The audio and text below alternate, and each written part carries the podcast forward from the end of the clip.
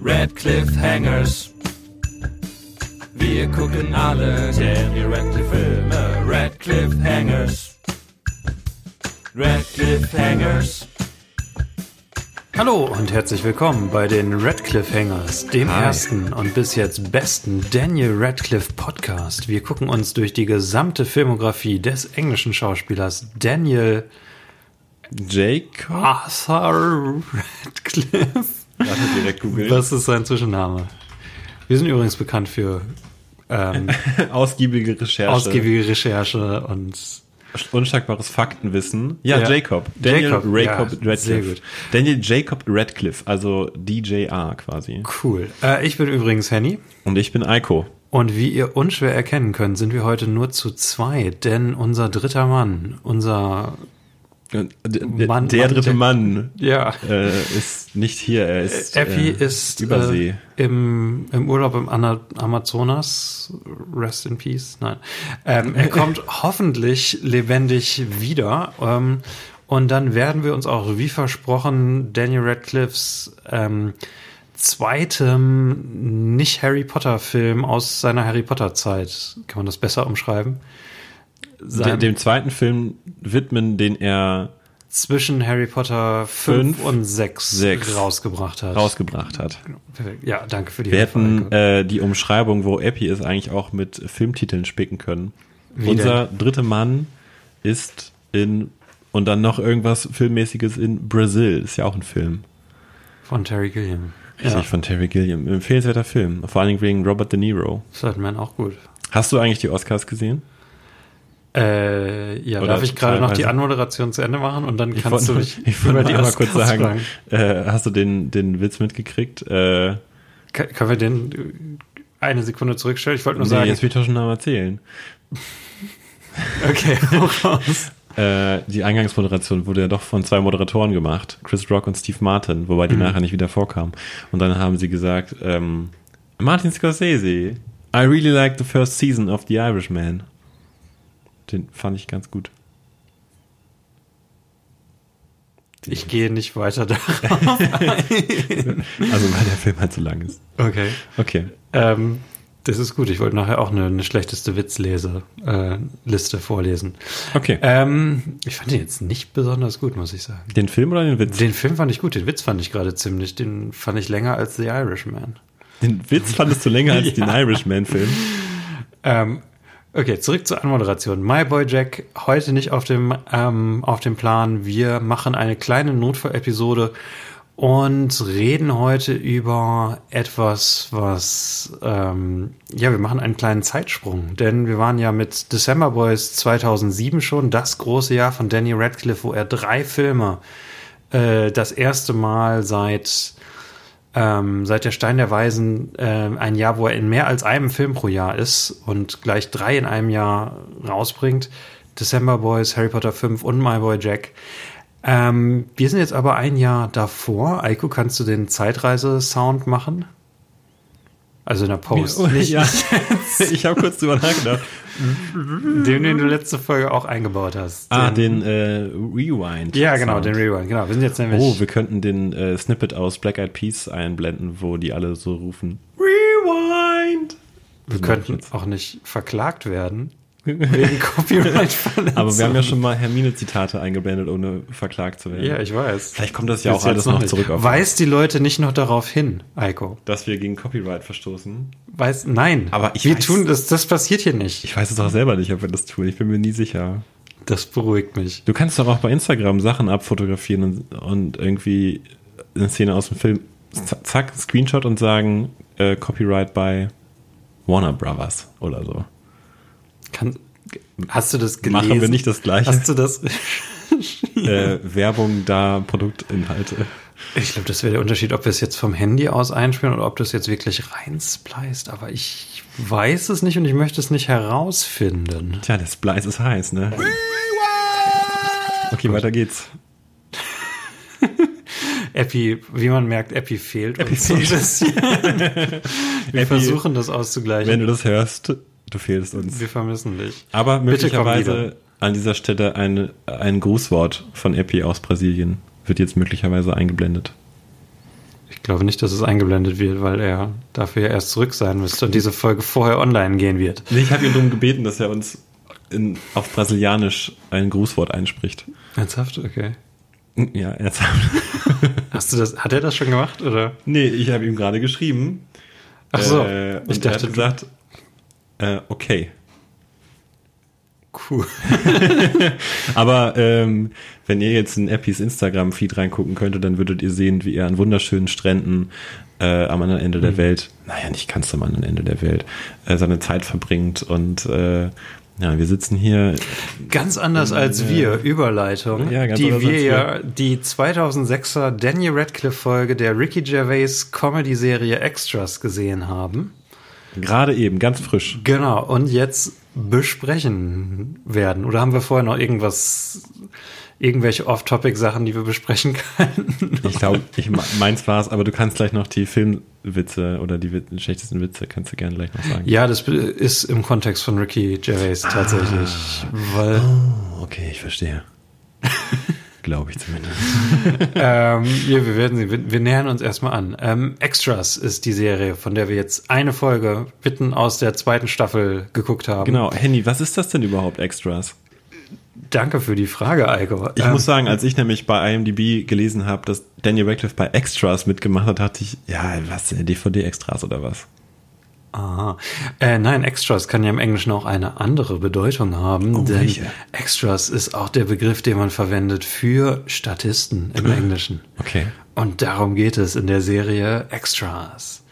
Ähm, Extras ist, um es kurz einzuordnen, die zweite und vielleicht letzte wirklich erfolgreiche Serie von Ricky Gervais. Äh, Ricky Gervais ist ja vor allem bekannt für die englische Version von The Office Anfang der 2000er. Ich frage mich übrigens, ähm, nur ganz kurz, ich frage mich, wie viele Leute wissen, dass es auch eine englische Version gibt, einfach weil die amerikanische Nachmache, das englische, äh, das amerikanische Remake dann so viel erfolgreicher war, jedenfalls in meinen Augen. Ich weiß, beide haben Kultstatus. Es kommt, glaube ich, darauf an, in welchem Land du bist. Also in Amerika werden die Leute wahrscheinlich eher ähm, Steve Carell äh, im Kopf haben, wenn sie an The Office denken. Und Ganz sicher, In England ja. wahrscheinlich eher Ricky Gervais. Aber wie ist es hier in Deutschland? Da ist die es. Christoph Maria Herbst mit Stromberg. Oh, weißt du noch, wie das war? Ob er, weil die mussten ja in den Stromberg-Credits sagen, inspiriert von The Office. Mhm. Ähm, Gab es da nicht so eine Hintergrundgeschichte, dass äh, die es tatsächlich unabhängig entwickelt haben, aber es zu starke Ähnlichkeiten hatte und deswegen da rein musste? Oder haben die das nur als PR gesagt? Oh, keine Ahnung. Ich habe tatsächlich, muss ich auch ganz ehrlich sagen, ich habe ähm, Stromberg nie wirklich viel geschaut. Ich auch nicht. Ich habe auch The Office und Extras ähm, bis jetzt nicht wirklich geschaut. Das waren, ich meine, es sind beides sehr erfolgreiche und hoch angesehene Comedy-Serien. Also The Office ein bisschen mehr als Extras, aber beide galten über Jahre weg so als zwei der besten Comedy-Serien, die es gibt. Ähm, und ich habe es mir immer wieder, kennst du diese Sachen, wo man, die man sich immer wieder vornimmt zu gucken und dann irgendwie nicht dazu kommt, weil man doch was anderes guckt? Äh, das, das So war das bei dir? So ein bisschen hierbei. Hast du auch sowas, was du äh, seit Jahren dir vornimmst zu gucken? Oh ja, das ist mir schon fast peinlich. Äh, naja gut, wobei man es vielleicht auch nicht kennt. Also ich habe es ganz stark bei dem äh, Jacques Tati-Film Playtime. Ähm, Jacques Tati ist ein französischer Regisseur, der so ähm, kuriose Wege gegangen ist äh, in, in Filmen. Ähm, und es gibt ein der bekannteste oder mit der bekannteste Film von ihm heißt Playtime und äh, hat so ein verrücktes Konzept, dass ähm, er ist irgendwie der Hauptdarsteller selber, aber gleichzeitig er ist irgendwie in, in Paris unterwegs und gleichzeitig sind neun Klone von ihm unterwegs. Äh, und man weiß als Zuschauer nie, ob er es jetzt gerade ist oder ein Klon. Es werden irgendwie in dem Film 36 verschiedene Sprachen gesprochen. Und ich habe bei YouTube damals irgendwann mal bei so einer nächtlichen YouTube-Durchklick-Geschichte, wo man von einem Video zum nächsten gelangt und so lianenmäßig irgendwie Dinge er, erforscht und entdeckt, ähm, Ausschnitte gesehen aus dem Film und war von jedem einzelnen Ausschnitt unfassbar begeistert und fasziniert und habe mir dann sofort die DVD bestellt und ich habe den bis heute nicht am Stück geguckt. Also das ist mir wirklich unangenehm. Ja.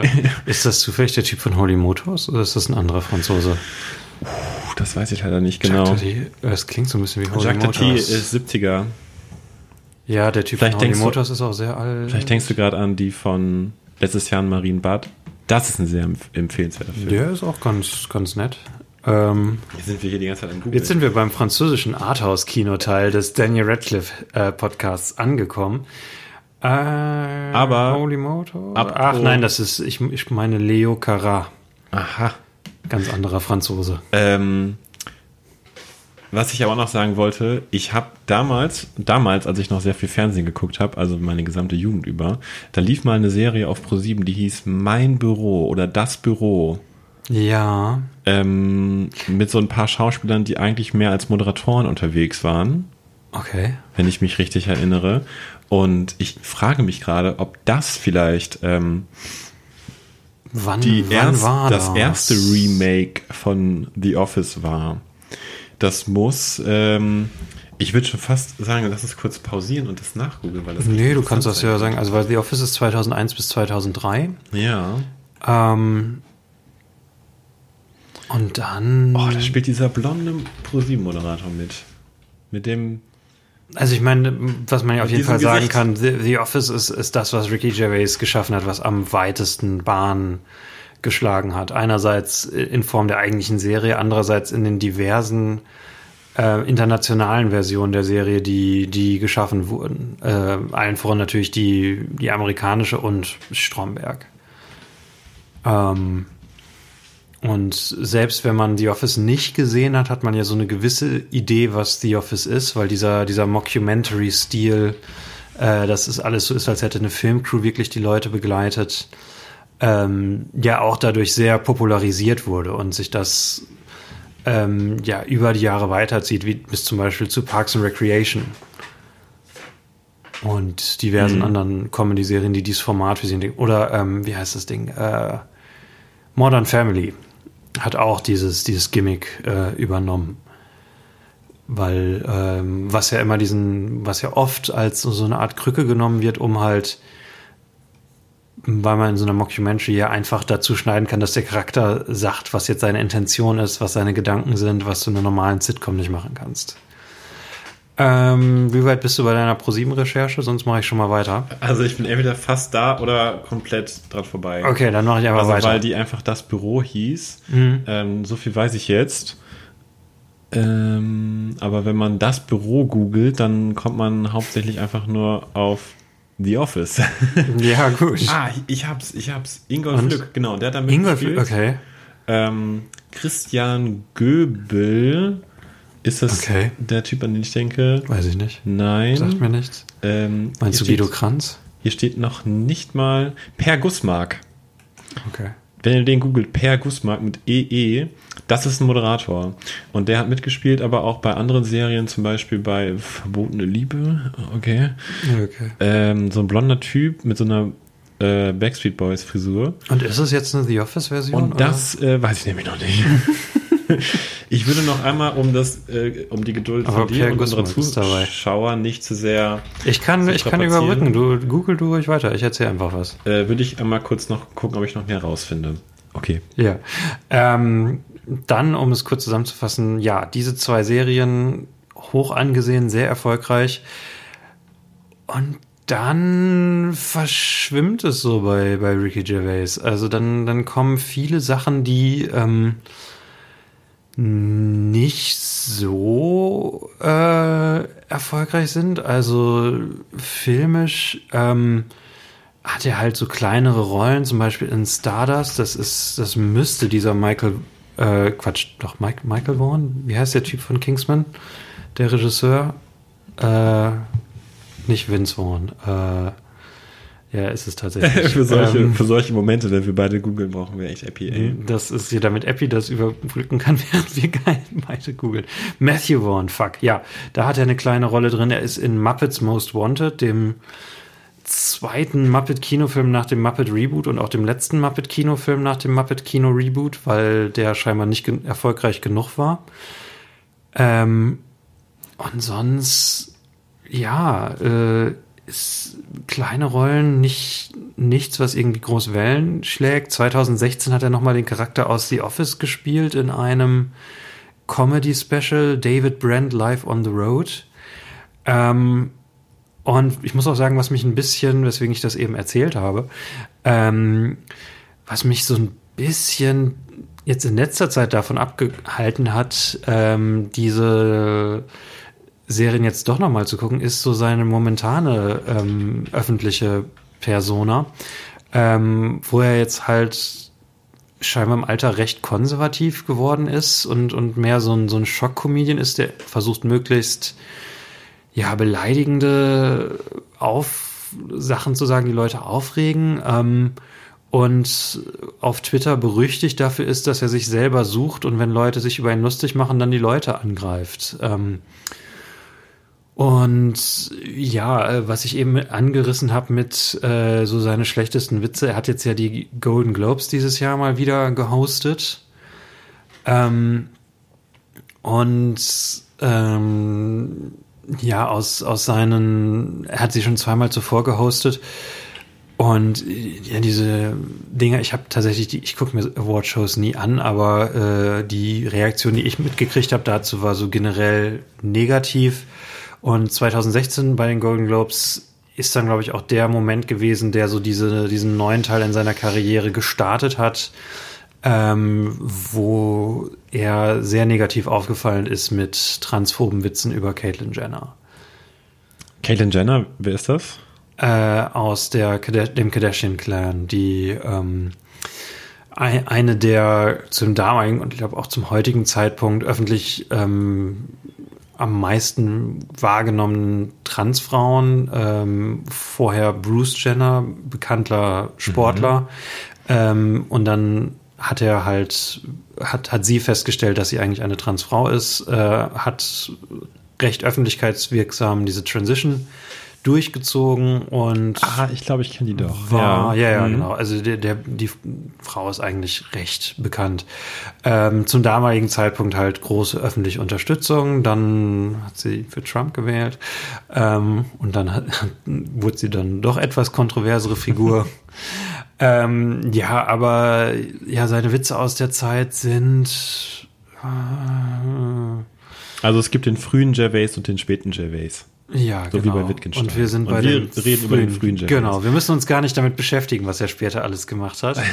Wir Aber lassen einfach diese, diese awkward Conversation aus. Also du möchtest jetzt die schlechtesten Witze von ihm. Ach so, ja, da wolltest du darauf hinaus. Okay. Äh, das ist nicht so. Schieß los. es ist nicht wirklich gut. Äh, zum Beispiel ein Witz über Sex and the City 2. There were a lot of big films that didn't get nominated this year. Nothing for Sex and the City 2.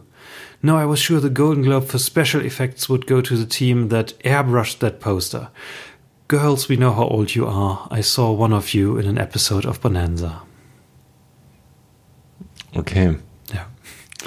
Und auf dem Niveau geht es weiter. Das ist der späte Ricky Gervais. Aber wir haben ja unseren Time Loop gemacht, Time Loop Sound. Okay. Es gibt jetzt einfach heute ganz viele Sachen, die du einspielen musst. Ja, gerne. Äh, eine kurze wir, Folge. Wir sind noch. noch. noch, genau. Wir sind noch im Jahr 2006, zweite Staffel, Extras. Ähm, ich habe mir jetzt die Beschreibung durchgelesen, worum es in Extras geht. Äh, von okay. daher fände ich es interessant, wenn du einfach die Prämisse der Show beschreibst. Okay, ähm, ich habe jetzt aber meine Recherche hier noch äh, zu Ende geführt. Oh ja, was ist mit, mit The Office? Ja, hau es raus. Okay, äh, und zwar, es war nicht Pro 7, es war Sat 1, mhm. das Büro mit Ingolf Lück und Per, per Gussmark und ich dachte mir, wir machen hier jetzt einfach mal einen Ausschnitt an, 30 Sekunden. Okay. In diesem Büro sind alle sehr beschäftigt, jedoch nicht mit Arbeit. Hallo. Die einen mögen ihre Kollegen, Schlampe, die anderen lieben sie. Geile Typen, geiler Arsch. Hauptsache, am Ende hat der Chef das Sagen. Nehmen Sie bitte Ihre Nudel aus meinem Gesicht. Das Büro ab Freitag um 23.15 Uhr.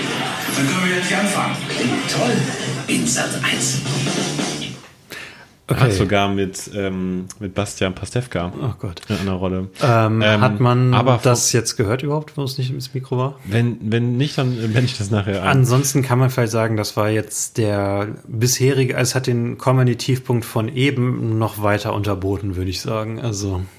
sah aus wie eine, wie eine typische Sat1-Serie aus der Zeit. Ähm, ich kann ja gerade mal die Prämisse vorlesen und du sagst, ob das an The Office Ich habe. The Office nie gesehen, ich weiß es nicht. Ähm, sechs engagierte Mitarbeiter haben mit ihrem Chef Behrensen ihre liebe Not. Er ist Experte, wenn es darum geht, Gehaltsgespräche zu umgehen, seine Mitarbeiter an der kurzen Leine zu halten und ihre Bedürfnisse auf raffinierte Weise zu ignorieren.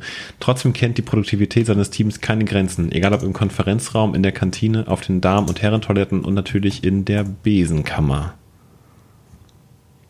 Hammer.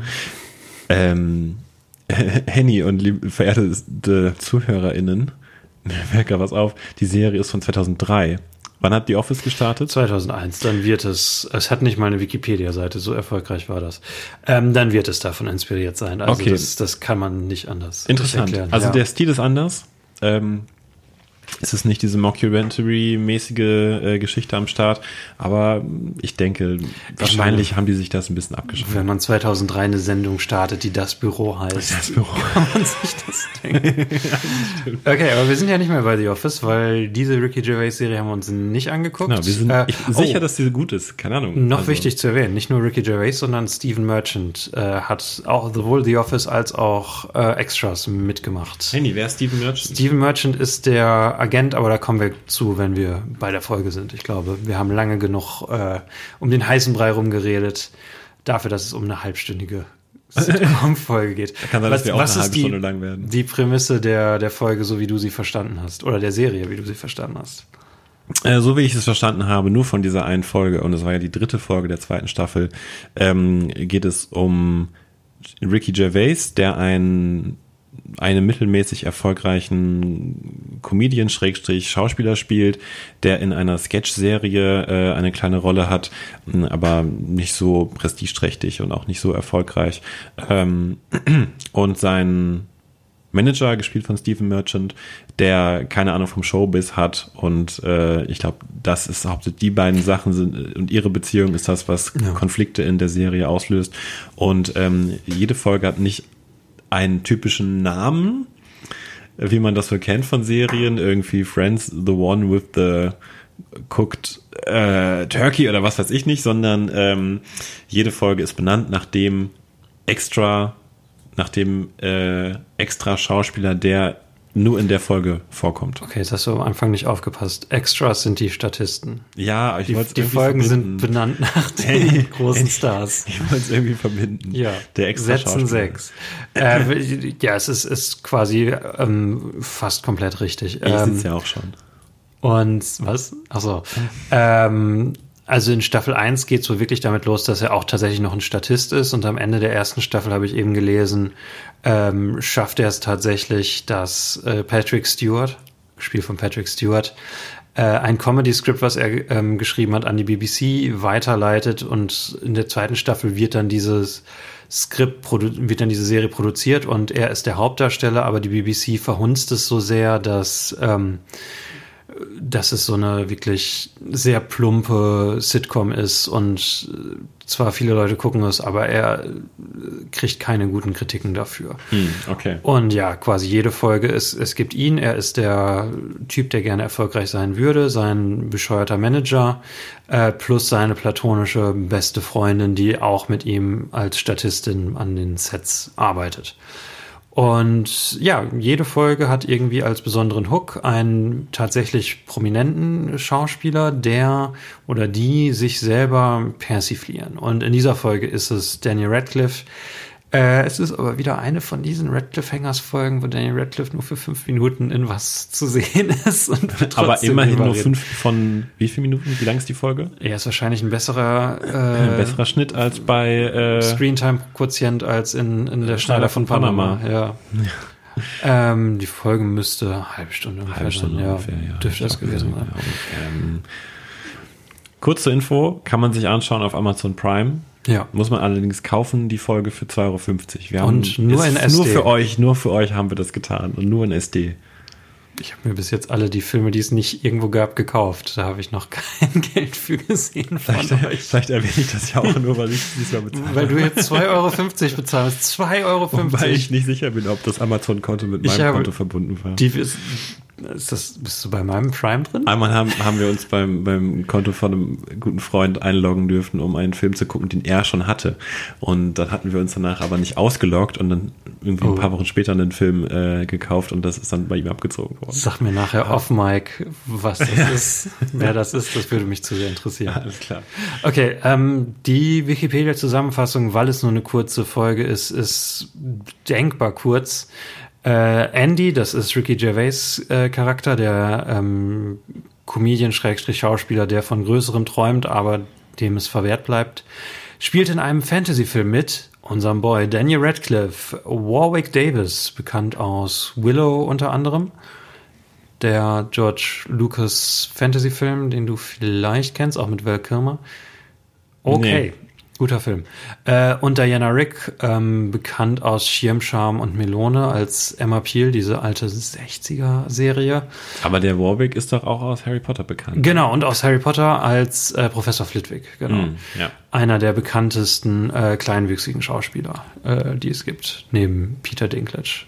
Qua neben Peter Dinklage quasi der bekannte kleinwüchsige Schauspieler. Mir fällt sonst auch nur noch äh, hier der, ein, der auch bei Jackass, glaube ich, mal mitspielt.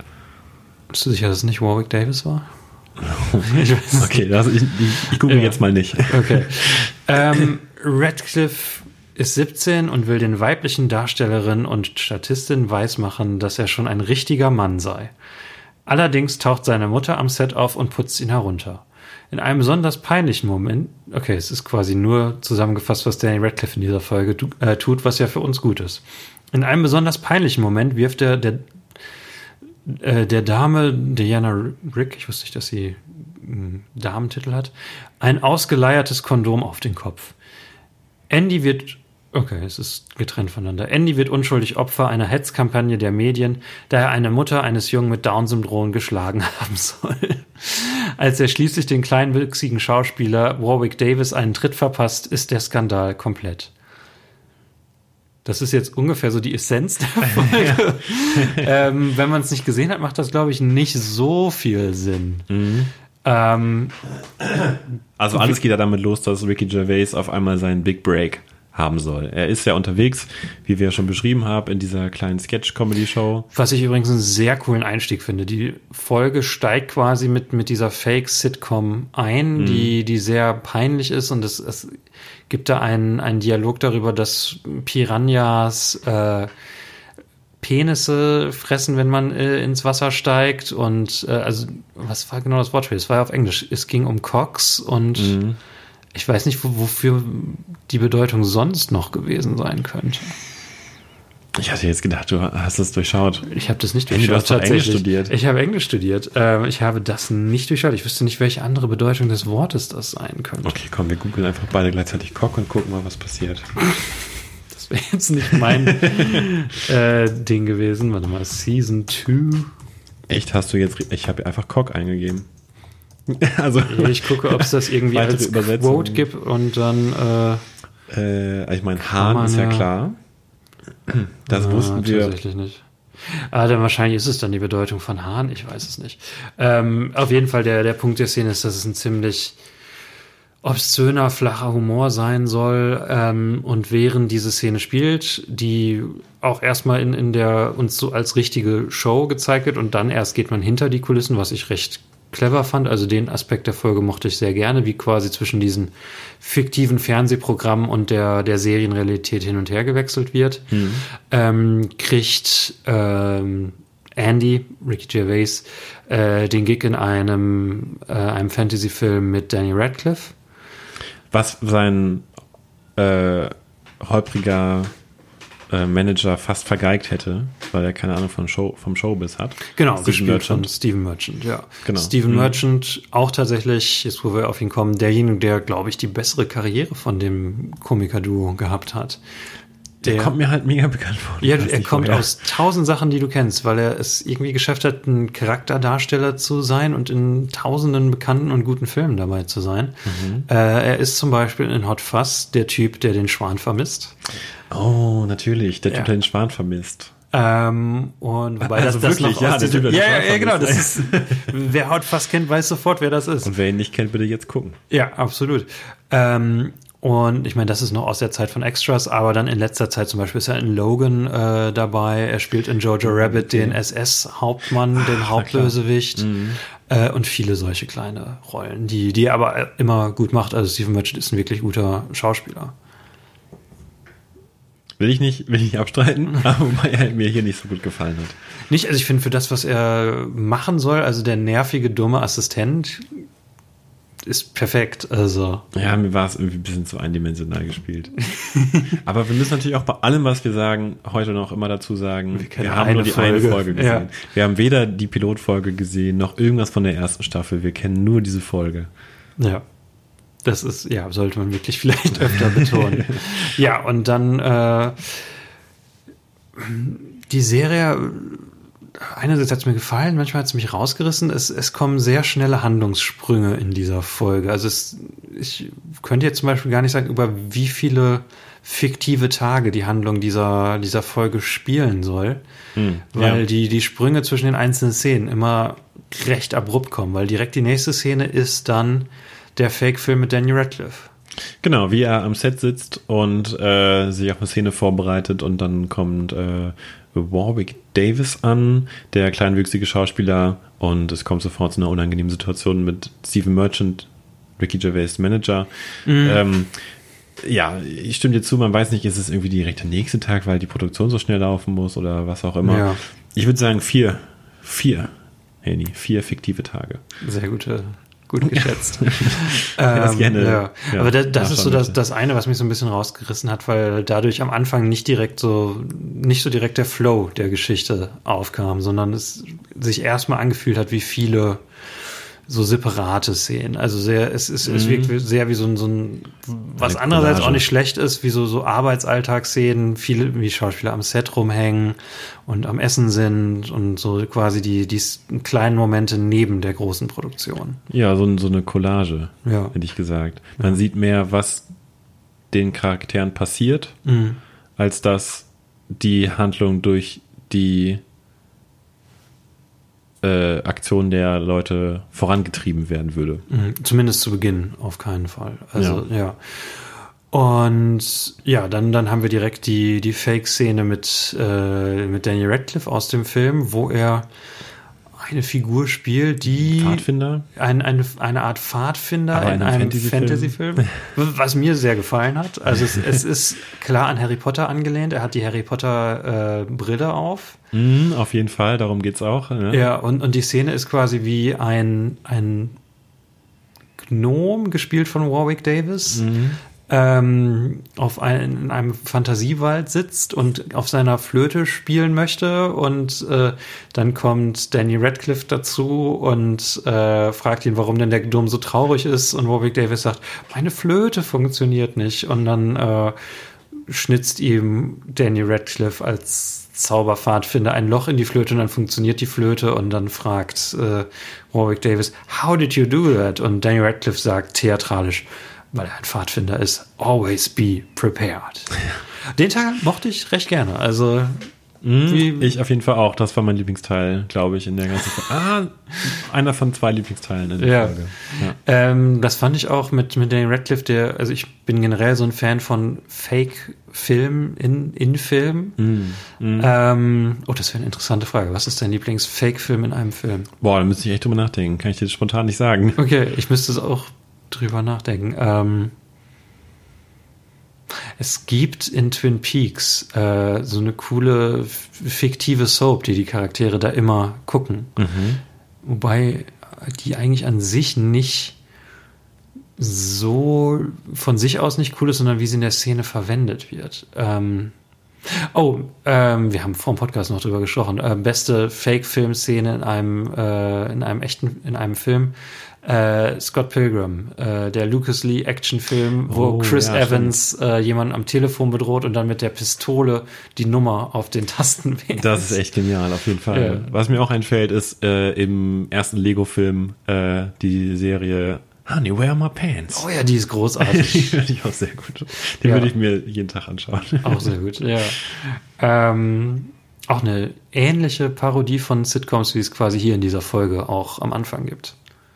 Hm, ja, Ja, also ja, quasi. Sitcoms als, als so das, das Unterste in der Unterhaltungs, Branche, was, was so, so offen und möglichst viele Leute ansprechen soll, dass es überhaupt kein Niveau und keinen Witz und keine Intelligenz hat. Und dann direkt nach der Szene kommen wir ja in das, äh, wofür Daniel Radcliffe ja quasi geholt wurde für die Serie. Für die Serie Ja, lass uns da noch in der. Szene bleiben, weil ich äh, da tatsächlich Daniel Radcliffe auch, äh, ich finde ihn in, dieser, in diesem Film, in dieser Folge gut. Ich finde, er macht das, was von ihm verlangt wird, äh, recht gut. Ähm, und was mir so gefallen hat, ist, dass er quasi auch in dieser Szene so seine Harry Potter Persönlichkeit quasi nochmal für diesen Fake-Film äh, auch in klare Anlehnung natürlich rausholt und alles sehr theatralisch und ähm, ja, und, und er spielt es auf eine recht ähnliche Weise. Er, er hat so eine ähnliche Ausstrahlung und, und ist so der, der heldenhafte. Ähm, das fand ich ganz cool, weil sich das ja dann auch von dem deutlich unterscheidet, wie er sich dann selber in der Folge spielt. Das stimmt, ja. Also für euch, liebe Zuhörerinnen und Zuhörer, sind wir ja jetzt auf mehreren Ebenen unterwegs. Also in der Folge gibt es ja quasi den die Rolle, die Daniel Radcliffe spielen soll, innerhalb dieser Serie, unter, der, unter den Charakteren, und dann ja aber noch die Rolle, die er in diesem Fake-Film spielt. Ich Und- da- dachte, das hätte ich klar gemacht. Äh, ja, ja, ja, aber ich glaube, man ist gut, das nochmal so zu betonen. Äh, und die fand ich auch super. Da hätte ich gerne, gerne mehr von gesehen. Leider ist das die erste und äh, Einzige Szene einzige Szene, davon, die wir ja. davon sehen, ja. Und ja, dann sind wir, du wolltest, glaube ich, direkt weitermachen, wie er im Rest der Folge ist. Genau. Äh, Fake-Film-Szene, geil, dann ein Cut. Äh, und man sieht Daniel Radcliffe, wie er eine Schauspielerin am Set anmacht. Sexuell belästigt. sexuell belästigt. Und da wird auch direkt der wahre Charakter von Daniel Radcliffe quasi ähm, revealed und äh, uns zur Schau gestellt. Der wahre Charakter des Fiktiven, der ist Radcliffe, effektiv den der, er sich selber der eine spielt. Persiflage auf sich selbst sein soll, Ja. genau. Und zwar ist er nämlich der äh, zu sehr von sich selbst überzeugte 17-jährige horny äh, Mhm. Teenager, der alles anmacht, ähm, was nicht bei zweieinhalb auf den Bäumen ist und äh, der richtig, richtig nervig ist und einfach nur Frauen rumkriegen will. Ja, wobei, ähm, äh, als erstes machte ja die Maggie an, die, die Freundin von Ricky Gervais, also die platonische Freundin. Ähm, und ich, also was man, glaube ich, in dieser Folge schon sieht, also generell wie diese, jetzt nur diese Folge, vielleicht stellvertretend für Extras, ich weiß nicht, ich habe den Rest nicht gesehen.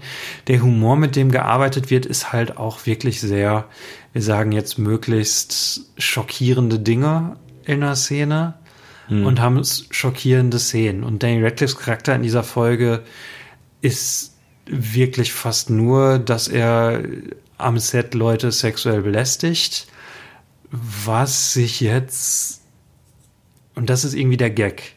Und in, in Und der, in der der Post, ja, in der Post-MeToo-Welt ah, wirkt das nicht mehr ganz so witzig, wie es wahrscheinlich damals intendiert war. Hm. Vor, Ja, vor allem auch, wenn, halt man bedenkt, dass er dann später wirklich äh, das Kondom rausholt und, und äh, zeigt und damit Leute anmachen will. Ähm, und auf, ja, wenn jemand damit ein Problem hat, kann ich verstehen. Ja, habe ich jetzt nicht drüber nachgedacht. Äh, Achso, was hat dich denn stattdessen gestört? Ich hatte einfach gestört, wie plump das Ganze war. Also es gibt eigentlich, eigentlich einfach nur zwei Sachen, die an Daniel Radcliffe in der Folge lustig sein sollen, oder besser gesagt an seinem Charakter lustig sein sollen. Ähm, einmal, dass er halt unaufhörlich nervig, auf nervige Art und Weise Frauen anmacht. Und die andere Sache ist halt, dass er tierisch ungeschickt ist. Mhm. Äh, und vielleicht, na, vielleicht auch noch eine dritte Sache, äh, dass er auf der Flipseite des ersten total abhängig von seiner Mutter ist und sich immer in brenzligen Situationen ihre Hilfe holt. Das sind die drei Sachen, die lustig sein sollen an ihm. Und es war mir irgendwie äh, nicht genug, es war mir zu eindimensional ähm, und einfach ein bisschen plump. Und ich meine, es ist ja klar, ähm, warum er diese Charaktereigenschaften hat. Natürlich kennt man das Image von Daniel Radcliffe als ähm, ja, ich würde sagen, äh, recht erwachsenen jungen Menschen, der der schon recht reflektierte Sachen sagt in Interviews. Und hier wird halt diese Rolle komplett auf, auf ins Gegenteil gekehrt, auf links gedreht. Er sagt ja auch in einer Szene, oh, oh diese Brille, jetzt habe ich sie vergessen abzunehmen. Ich brauche sie noch nicht mal zum Lesen, denn ich lese überhaupt nicht. Also klar, es ist halt genau das Gegenteil von seinem öffentlichen Image. Und ich glaube, das ist halt das, womit die Serie arbeitet. Und ich vermute mal auch in anderen Folgen arbeitet, dass immer das so ziemlich das Gegenteil der ähm, öffentlichen Person halt dann ähm, als Vorbild genommen wird, um sie das spielen zu lassen. Und ich weiß nicht, mir war das zu einfach. Hm. Kann ich verstehen. Also ich würde sagen, zum damaligen Zeitpunkt ist seine öffentliche Persönlichkeit tatsächlich vor allem Harry Potter. Also daran ist es ja auch alles angelehnt und alles andere ist, man stellt ihn sich als Kinderstar vor und hier lernt man ihn kennen als jemand, der ein, ein furchtbarer Kinderstar ist, wie man sich, Ja. ja. Ähm, ich muss sagen, abgesehen vom moralischen Aspekt mochte ich es, weil ich seine Performance da drinnen mochte.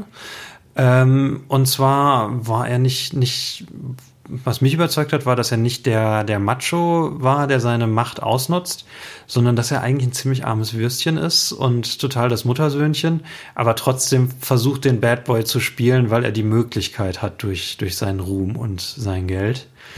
Ähm, und ja, ich mochte so die, die Details daran, dass er seine Zigarette rausholt, um zu zeigen, wie hart er ist, aber dass sein Schauspiel so, ja, ähnlich wie in December Boys, dass er sowas Awkwardes äh, da drin hat, dass er so auch so ein bisschen holprig und, und schlaksig und ungeschickt ist.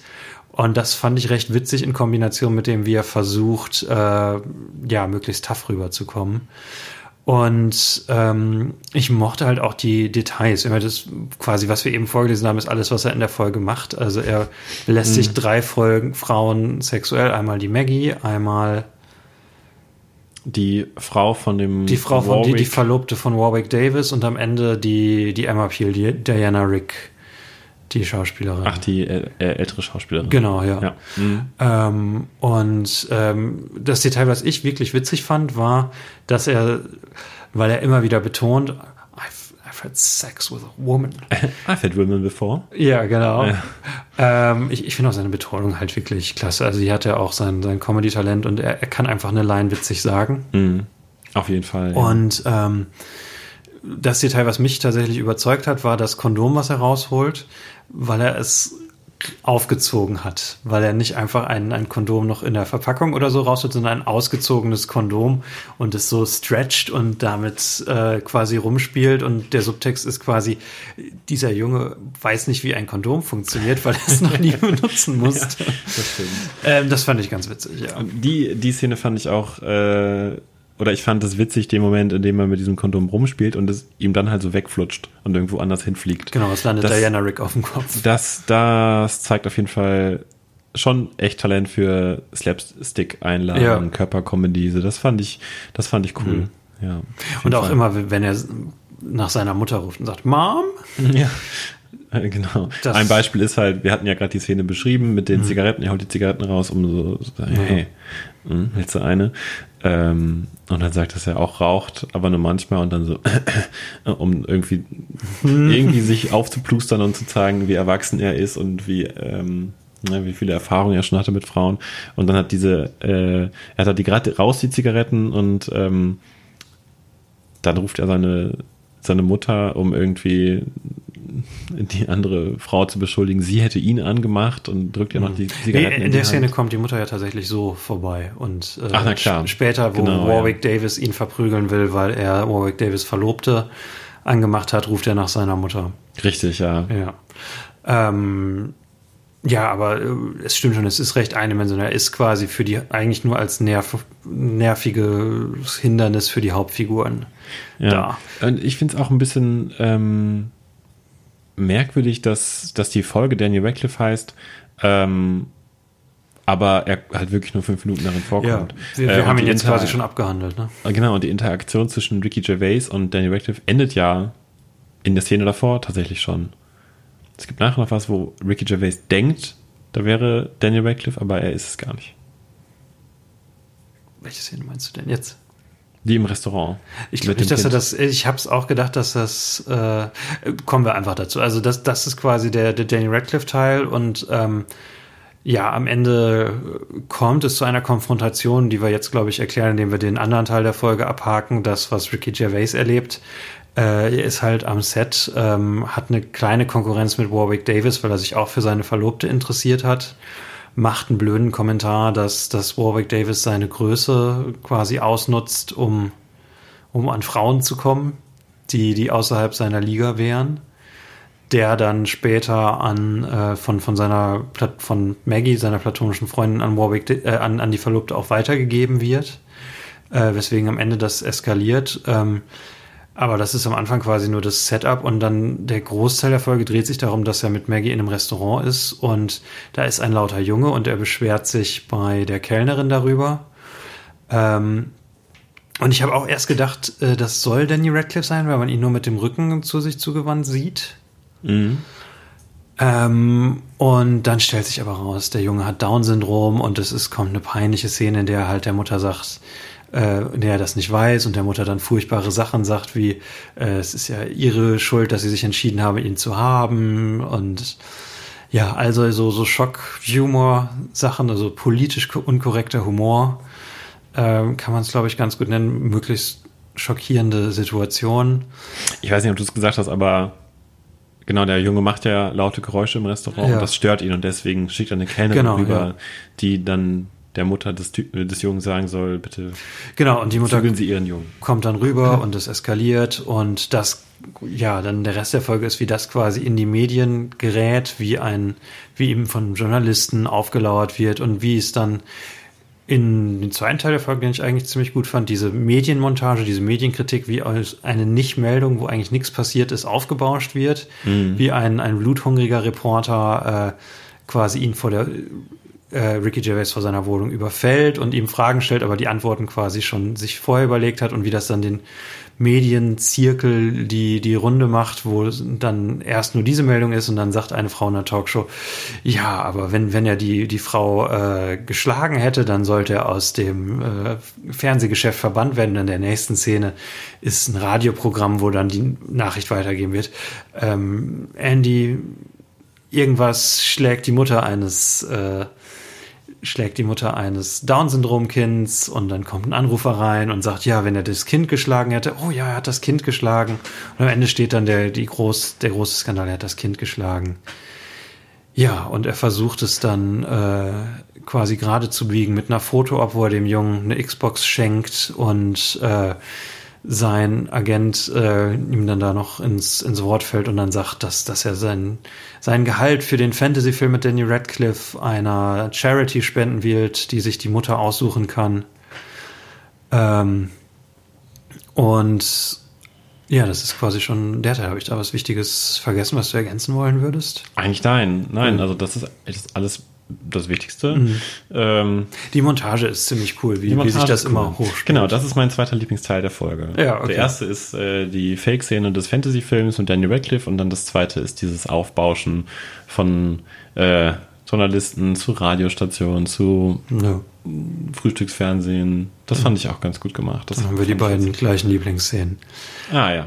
Ähm, ja, und, und dann ist die letzte Szene, wie er wieder am Set ist und da ja, ähm, kulminiert dann dieser andere Handlungsstrang, dass äh, Warwick Davis ähm, Jenny Radcliffe äh, konfrontiert, weil der seine Verlobte ange, angebaggert hat und äh, dann versucht Ricky Gervais schlichtend einzugreifen und äh, Warwick Davis ähm, ist aber auch auf ihn sauer, weil er von, von seiner Verlobten erfahren hat, die von Ricky Gervais Freundin erfahren hat, dass äh, Ricky Gervais diesen blöden Kommentar über seine Größe gemacht hat. Und äh, dann greift er Ricky Gervais an und Ricky Gervais versucht sich zu verteidigen. Warwick Davis ist natürlich deutlich kleiner als er und die Schläge machen Ricky Gervais nicht so viel aus. Wobei ich sagen würde, Ricky Gervais versucht sich nicht zu verteidigen mhm. gegenüber dem äh, kleinen wüchsigen äh, Warwick Davis, sondern er versucht mehr das mhm. so abzufangen. Ne? Er will ja. eigentlich gar keinen Streit ja, und dann kommt die, die, ja, eine weitere gute Line, dass Ricky Gervais dann versucht, Warwick Davis am, am Kopf quasi auf Abstand zu halten, wie in so einem Cartoon. Und das klappt natürlich nicht. Und er dann sagt, oh, this always works in the cartoons. äh, und dann aus Versehen hebt er sein Knie und knockt damit Warwick Davis aus. Und damit hat er natürlich einen kleinwüchsigen äh, K.O. geschlagen und alle am Set sind furchtbar entsetzt. Daniel Radcliffe nutzt die Situation noch, um Diana Rick sexuell zu belästigen. Äh, und dann ist die Folge quasi schon zu Ende. Und äh, ja, er erfährt noch, Ricky Gervais erfährt noch von seinem Agenten, dass, ähm, äh, dass der versprochen hat, äh, dass, dass er kein Gehalt für diesen Fantasy-Film kriegt und dass er eigentlich so viel Geld quasi der Charity versprochen hat und dass er jetzt die Hälfte seines Gehalts von seiner Sitcom spenden muss. Ja, und das ist eigentlich der A-Plot der ganzen Geschichte. Ja. Ne? Das, äh, das sein, war die Folge. Sein, sein ähm, vermeintlicher Aufstieg mhm. ins Filmbusiness und dann aber auch sein schneller Fall aufgrund. Ähm, Wobei ich sagen würde, es ist, es ist eher ein Gig als, als das Filmbusiness insgesamt, aber natürlich ein lukrativer Gig. Ja, auf jeden Fall. Und der B-Plot ist dann halt die Geschichte mit Daniel Radcliffe und den Frauen. Ja. ja, genau. Wobei es eigentlich eher ein Running Gag ist als ein eigener Plot. Ja, ja. denn es hat ja eigentlich nicht wirklich ein, eine Auflösung irgendwie. Ja. Mehr so random mhm. Szenen, die eingeblendet werden. Ja. Ich würde sagen, also du magst die Folge nicht so sehr. Nee, ich war nicht so großer Fan. Ich hätte auch nicht so die große Lust, mir diese Serie äh, komplett anzuschauen. Ich würde maximal irgendwie mich dafür interessieren. Ähm, es gibt eine David Tennant Folge. Wie es jetzt weitergeht. Äh, Okay, das ändert einiges. Die würde ich mir vielleicht noch anschauen. Weißt du, welche Staffel, welche Folge das ist? Äh, das ist das Serienfinale. Es gibt zwei Staffeln und dann gibt es ein 90-minütiges Weihnachtsspecial, wo äh, quasi alles kulminiert und äh, ja, also die, die Serie so ein bisschen zu ihrem thematischen Schluss kommt. Okay, also das würde ich mir tatsächlich noch anschauen. Mhm. Äh, großer David Tennant-Fan. Jetzt habe ich nicht Tennant gesagt, egal. Ähm, aber die Folge hat mich nicht so vom Hocker gerissen.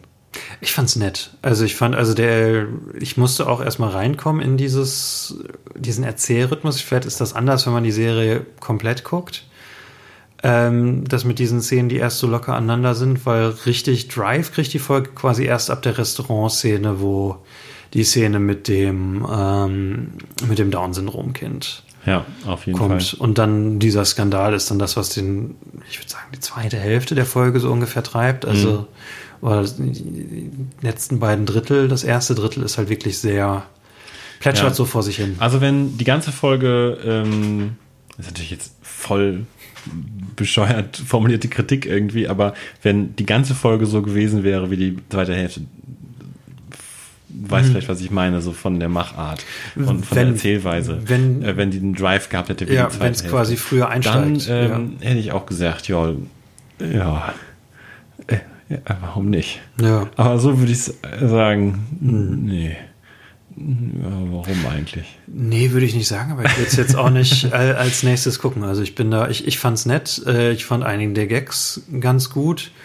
Ähm, es hat mich, ich meine, gut, man guckt es jetzt mit der aktuellen Gervais-Persönlichkeit im Hinterkopf so ein bisschen an und da denkt man so, ah, okay, hier, ne, viel Witze über sexuelle Belästigung über äh, Kleinwüchsige, da zeichnet sich das ab, dass er später so vor allem auf Schockhumor setzt und versucht, möglichst politisch unkorrekt zu sein. Das Interessante ist ja, du kannst hier ja diese Witze ihm auslegen, so als ob er sehr an politischer Korrektheit interessiert ist. Ja.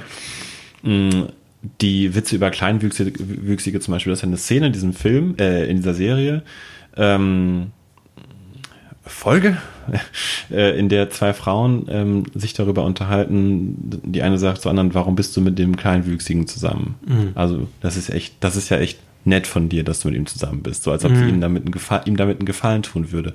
Womit übrigens die Folge ja schon die, ähm, diesen Test bestanden hat. Heißt der nochmal? Dass zwei Frauen sich unterhalten über mehr als Männer. Oh nee, warte mal, die unterhalten sich ja über ich, Es ist der Bechteltest? Der Bechteltest, genau. Ja. Der wird nicht bestanden, entschuldige. Mhm. Ähm, worauf ich hinaus wollte, ist, ähm, man kann diese Szene so lesen als, okay, Gedankenanstoß über Beziehungen zwischen kleinwüchsiger und normal gewachsenen mhm. Menschen. Ähm, also die, die und auch die ja. Szenen mit Danny Radcliffe, in denen er Frauen belästigt, kann man lesen als Kritik daran, an, ja. als Kritik an Menschen, die mhm. sich zu hoch einschätzen und so mit anderen Menschen äh, umgehen. Denn keine von diesen Frauen geht ja in irgendeiner Weise positiv darauf ein. Ja, also das würde ich auch sagen, dass in dieser Folge quasi dieses schockierende, klar, es ist immer so ein Spielen damit, wenn man was Schockierendes sagt, dann hat man so ein Reaktionslachen, was man damit hervorruft, mm. weil man nicht erwartet, dass jemand das sagen würde. Mm. Ähm, aber hier ist es immer das, immer das Unsympathische. Wenn Figuren das machen, sollen das die dummen Figuren sein und äh, die, oder es ist ein Missverständnis oder es, es ist etwas, wie man sich nicht verhalten sollte. Das ist eigentlich immer klar. Das ist Teil des Gags. Ich hatte das, du hast ja gerade von dem Schockeffekt gesprochen. Ich hatte das in der ersten Szene, in der Daniel Radcliffe sein wahres Ich in dieser Serie spielen soll, dass ich irgendwie so ein, ich hatte so ein Auflachen und, und dazu habe ich so gesagt, oh Gott. Ich weiß nicht, ob du das mitgekriegt hast. Ich wusste als ja, also. Er die ich, Frau angemacht ja. hat das erste Mal. Ich war so richtig so, oh nein. Hm. Oh Gott ich, ich, wusste ja, woraus es hinausläuft. Ich habe, ich, ich kenne diese Szenen, die sind halt im Internet mhm. bekannt. Dieses Bild mit ihm und dem Kondom ist auch was, was immer öfter mal die Runden macht. Mhm. Ähm, und halt die Szenen mit ihm kontextfrei gibt's halt immer wieder auf YouTube und werden immer wieder rumgereicht, weil es natürlich, es ist witzig, dass, dass Harry Potter sich so verhält. Ja. Ja. Äh, witzig mhm. bis äh, mir ist es halt irgendwie fast. Du bist gar kein Fan davon. Für mich ist es fast irrelevant irgendwie. Ja. Ich finde, aber teilweise es, es witzig. Es ist, es Sachen sind lustig. Für unseren Podcast nicht irrelevant, weil äh, Daniel Radcliffe, erstmal ist das hier eine, eine wichtige, auch wenn es nur ein Fernsehauftritt äh, ist, eine wichtige Rolle für ihn, weil es eigentlich schon vor December Boys seine erste Rolle abseits von Harry Potter ist, auch wenn er es natürlich Harry, an Harry Potter und an ihn selbst angelehnt ist. Ähm, und es ist wichtig, weil er hier quasi etwas macht, was er auch später in seiner Karriere wieder macht, dass er sein Image für sich benutzt, um sich im Gespräch und im, im popkulturellen Gedächtnis zu halten. Dass er mit seiner Harry Potter Persönlichkeit und seinem Image spielt. Das macht er hier einmal. Ähm, das macht er in einer späteren Folge Bojack Horseman tatsächlich mhm. auch einmal, ähm, wo auch immer der Gag ist, dass er vor allem für Harry Potter bekannt ist. Mhm. Ähm, und sein Casting in Die Unfassbaren 2 oder Now You See Me 2 ist quasi auch genau das. Das ist ja auch so ein Stunt-Casting, wo er ein, wo Daniel Radcliffe einen möchtegern Zauberer spielt, der keinen seiner Tricks hinkriegt. Ah, okay. ja. ja. In der Hinsicht ist es für uns relevant. Ja, auf jeden Fall. Ähm, würdest du äh, die Folge Daniel Radcliffe-Fans ans Herz legen, Zuhörerinnen des Podcasts ans Herz legen? Ich finde es ja immer schwierig, wenn du fragst, würde ich das Daniel Radcliffe-Fans ans Herz legen, weil was soll man als Daniel Radcliffe-Fan gucken, außer die Sachen, wo Daniel Radcliffe drin vorkommt? Naja, du bist ja nicht exklusiv Daniel Radcliffe-Filmgucker. Äh, ja, also ich würde generell fragen, ob ich das Leuten ans Herz legen würde. Würdest du es Leuten ans Herz legen? Es ist okay ich würde Leute nicht davon abhalten, es zu gucken. Würdest du mich davon abhalten, wenn ich mir ähm, die Folge auf DVD kaufe und dann Anstalten mache, die aus dem Fenster zu werfen? Ich würde mich mit, fragen, mit warum du das tust. Wurf in den genau richtigen Mülleimer natürlich. Es wäre nicht das Seltsamste, was ich dich in meinem Leben habe machen sehen. Sagen wir es so. Okay. Weil ich, ich glaube wirklich, das ist das erste, die erste filmische Sache, die wir hier besprechen im Podcast, äh, die ich nicht weiterempfehlen würde. Okay, wir wissen, ich würde ja. maximal sagen, ja, guckt euch mal die Clips bei YouTube an. Ja, ich meine, sind. das ist die also einfache Art, dann, das zu konsumieren. Also freut euch auf die, auf zwei, ein, zwei großartige Slapstick-Einlagen von Daniel mhm. Radcliffe ähm, und dacht, schmunzelt einmal kurz darüber, was er da für eine Rolle spielt und ich das, das ist alles, was ich sagen würde. Ich meine, natürlich, wem das gefällt, dann freue ich mich sehr. Ich wünschte auch, mir würde es noch besser gefallen. Das ist immer ein fieser Satz. Ähm, gut, wenn wir es daran messen, an dem, was wir bis jetzt besprochen haben, ist das auf keinen Fall der Tiefpunkt äh, bisher für mich. Also ich, ich würde diese Folge eher empfehlen als jetzt zum Beispiel December Boys, äh, auch mhm. weil sie deutlich kürzer ist. Ähm, okay, also ich würde, glaube ich, tatsächlich ja. December Boys mehr empfehlen. Ich würde sagen, die Folge schafft wirklich zum größten Teil das, was sie versucht zu sein. Und da würde ich sie zum Beispiel dann dem Schneider von Panama oder December Boys vorziehen, wenn das jetzt äh, die, das Maß ist, an dem wir das messen. Aber ähm, ich meine, ich hab, bin ja seit, glaube ich, zehn Jahren nicht dazu gekommen, diese Serie zu gucken. Ähm, und ich bereue es jetzt nicht so. ähm, Es ist okay. Also ich, ich wüsste jetzt andere Sitcoms, die ich eher empfehlen würde. Wenn man eine politisch unkorrekte britische Comedy-Serie Ah, weiß, gucken weiß, würden wollte, dann würde ich, Ich weiß, ja, weißt du kommt. Ich weiß. Dann sag es. kommt.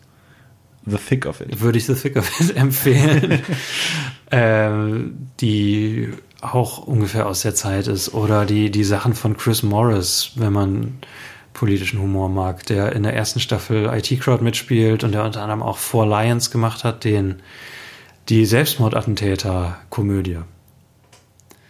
Kennst du nicht? Äh, ist das Random aus IT Crowd, der Chef? Ja, ja, genau, der ja, ist es. Ja. cool, okay. Mhm. Ja, also da würde ich eher, genau, also auch um den, den Erfinder von äh, The Thick of It, Armando Iannucci zu nennen, von den beiden eher was empfehlen als jetzt Mhm. Extras. Ja, aber ich meine, voll interessante, der interessante Moment in einer Karriere, wenn man jetzt an Mhm. Ricky Gervais denkt auch, ähm, mit The Office so durchgestartet und dann halt eine, eine Serie produziert, in der in jeder Folge äh, ein prominenter Gastdarsteller ähm, drin war. Kannst du noch ein paar Leute aufzählen, die da mitgespielt haben? Ja, da können wir noch einmal durchgehen. Wie weit sind wir eigentlich zeitlich? Auch wir haben bisher, also sind wir ganz gut dabei. Also wir haben über eine halbstündige Folge jetzt schon eine Stunde geredet. Ach gut, dann sollten wir zum Schluss kommen. Auf Ähm, jeden Fall. ben Stiller, Kate Winslet, Samuel L. Jackson, Patrick Stewart, Orlando Bloom, ähm, Ian McKellen, David Tennant. Wahnsinn. Also ich finde es einfach krass, dass er mit äh, The Office, die ja auch nicht so viele Folgen hatte im britischen Fernsehen, äh, zwölf Folgen insgesamt, ähm, dass er einen so großen Erfolg hatte, dass ihm die Leute äh, das Haus eingerannt sind, mehr oder weniger. Also dass sie bereit waren, da mitzuspielen. Ben Stiller als amerikanischer äh, Ja, das, Großer das, Schauspieler. Das war sein Moment. ähm, das war sein Moment. Und ähm, irgendwie hat, hat die Serie ja auf jeden Fall eigenen Charme, ähm, eigen, eigen, eigene Ideen. Auf jeden Fall. Äh, Stephen Merchant, Ricky Gervais werden, glaube ich, da auch häufig als, als Dream Team so ähm, bezeichnet. Ähm, dann aus der Perspektive schon fast schade, dass da nicht mehr raus geworden ist. Und du meintest ja auch, es war die letzte erfolgreiche Serie von ihm. Quasi, also alles, was er danach gemacht hat, hat nie wieder diese Cloud gehabt, ähm, wie, äh, wie diese beiden Serien. Mhm. Selbst Muppets Most Wanted ist jetzt nicht der Muppet-Film, an den die Leute denken, wenn sie an die Muppets denken. Okay, dann wollen wir doch diese Folge mal, mal abschließen, würde ich sagen. Genau, länger als gedacht. Äh, und ja, in, hast du eigentlich am Anfang so stark meine Abmoderation abgewürgt, dass wir vergessen haben zu sagen, dass die My Boy Jack Folge noch diesen Monat kommt? Äh, ja, das habe ich tatsächlich Hast du getan. gut gemacht. Dann können wir jetzt äh, damit quasi abschließen. Die nächste Folge ist tatsächlich My Boy Jack. Ähm, sobald Epi wiederkommt, falls er wiederkommt, rest in peace. Und damit würde ich sagen, My Boy Jack vielleicht ganz kurz noch, was ist das für ein Film? Das können wir schon teasern. haben wir schon mal geteasert, wir können es nochmal teasern. My Boy Jack ist ein Drama über den Ersten Weltkrieg und über Rudyard Kipling, den Autor des Dschungelbuchs, der seinen Sohn im Ersten Weltkrieg verliert und sein Sohn gespielt von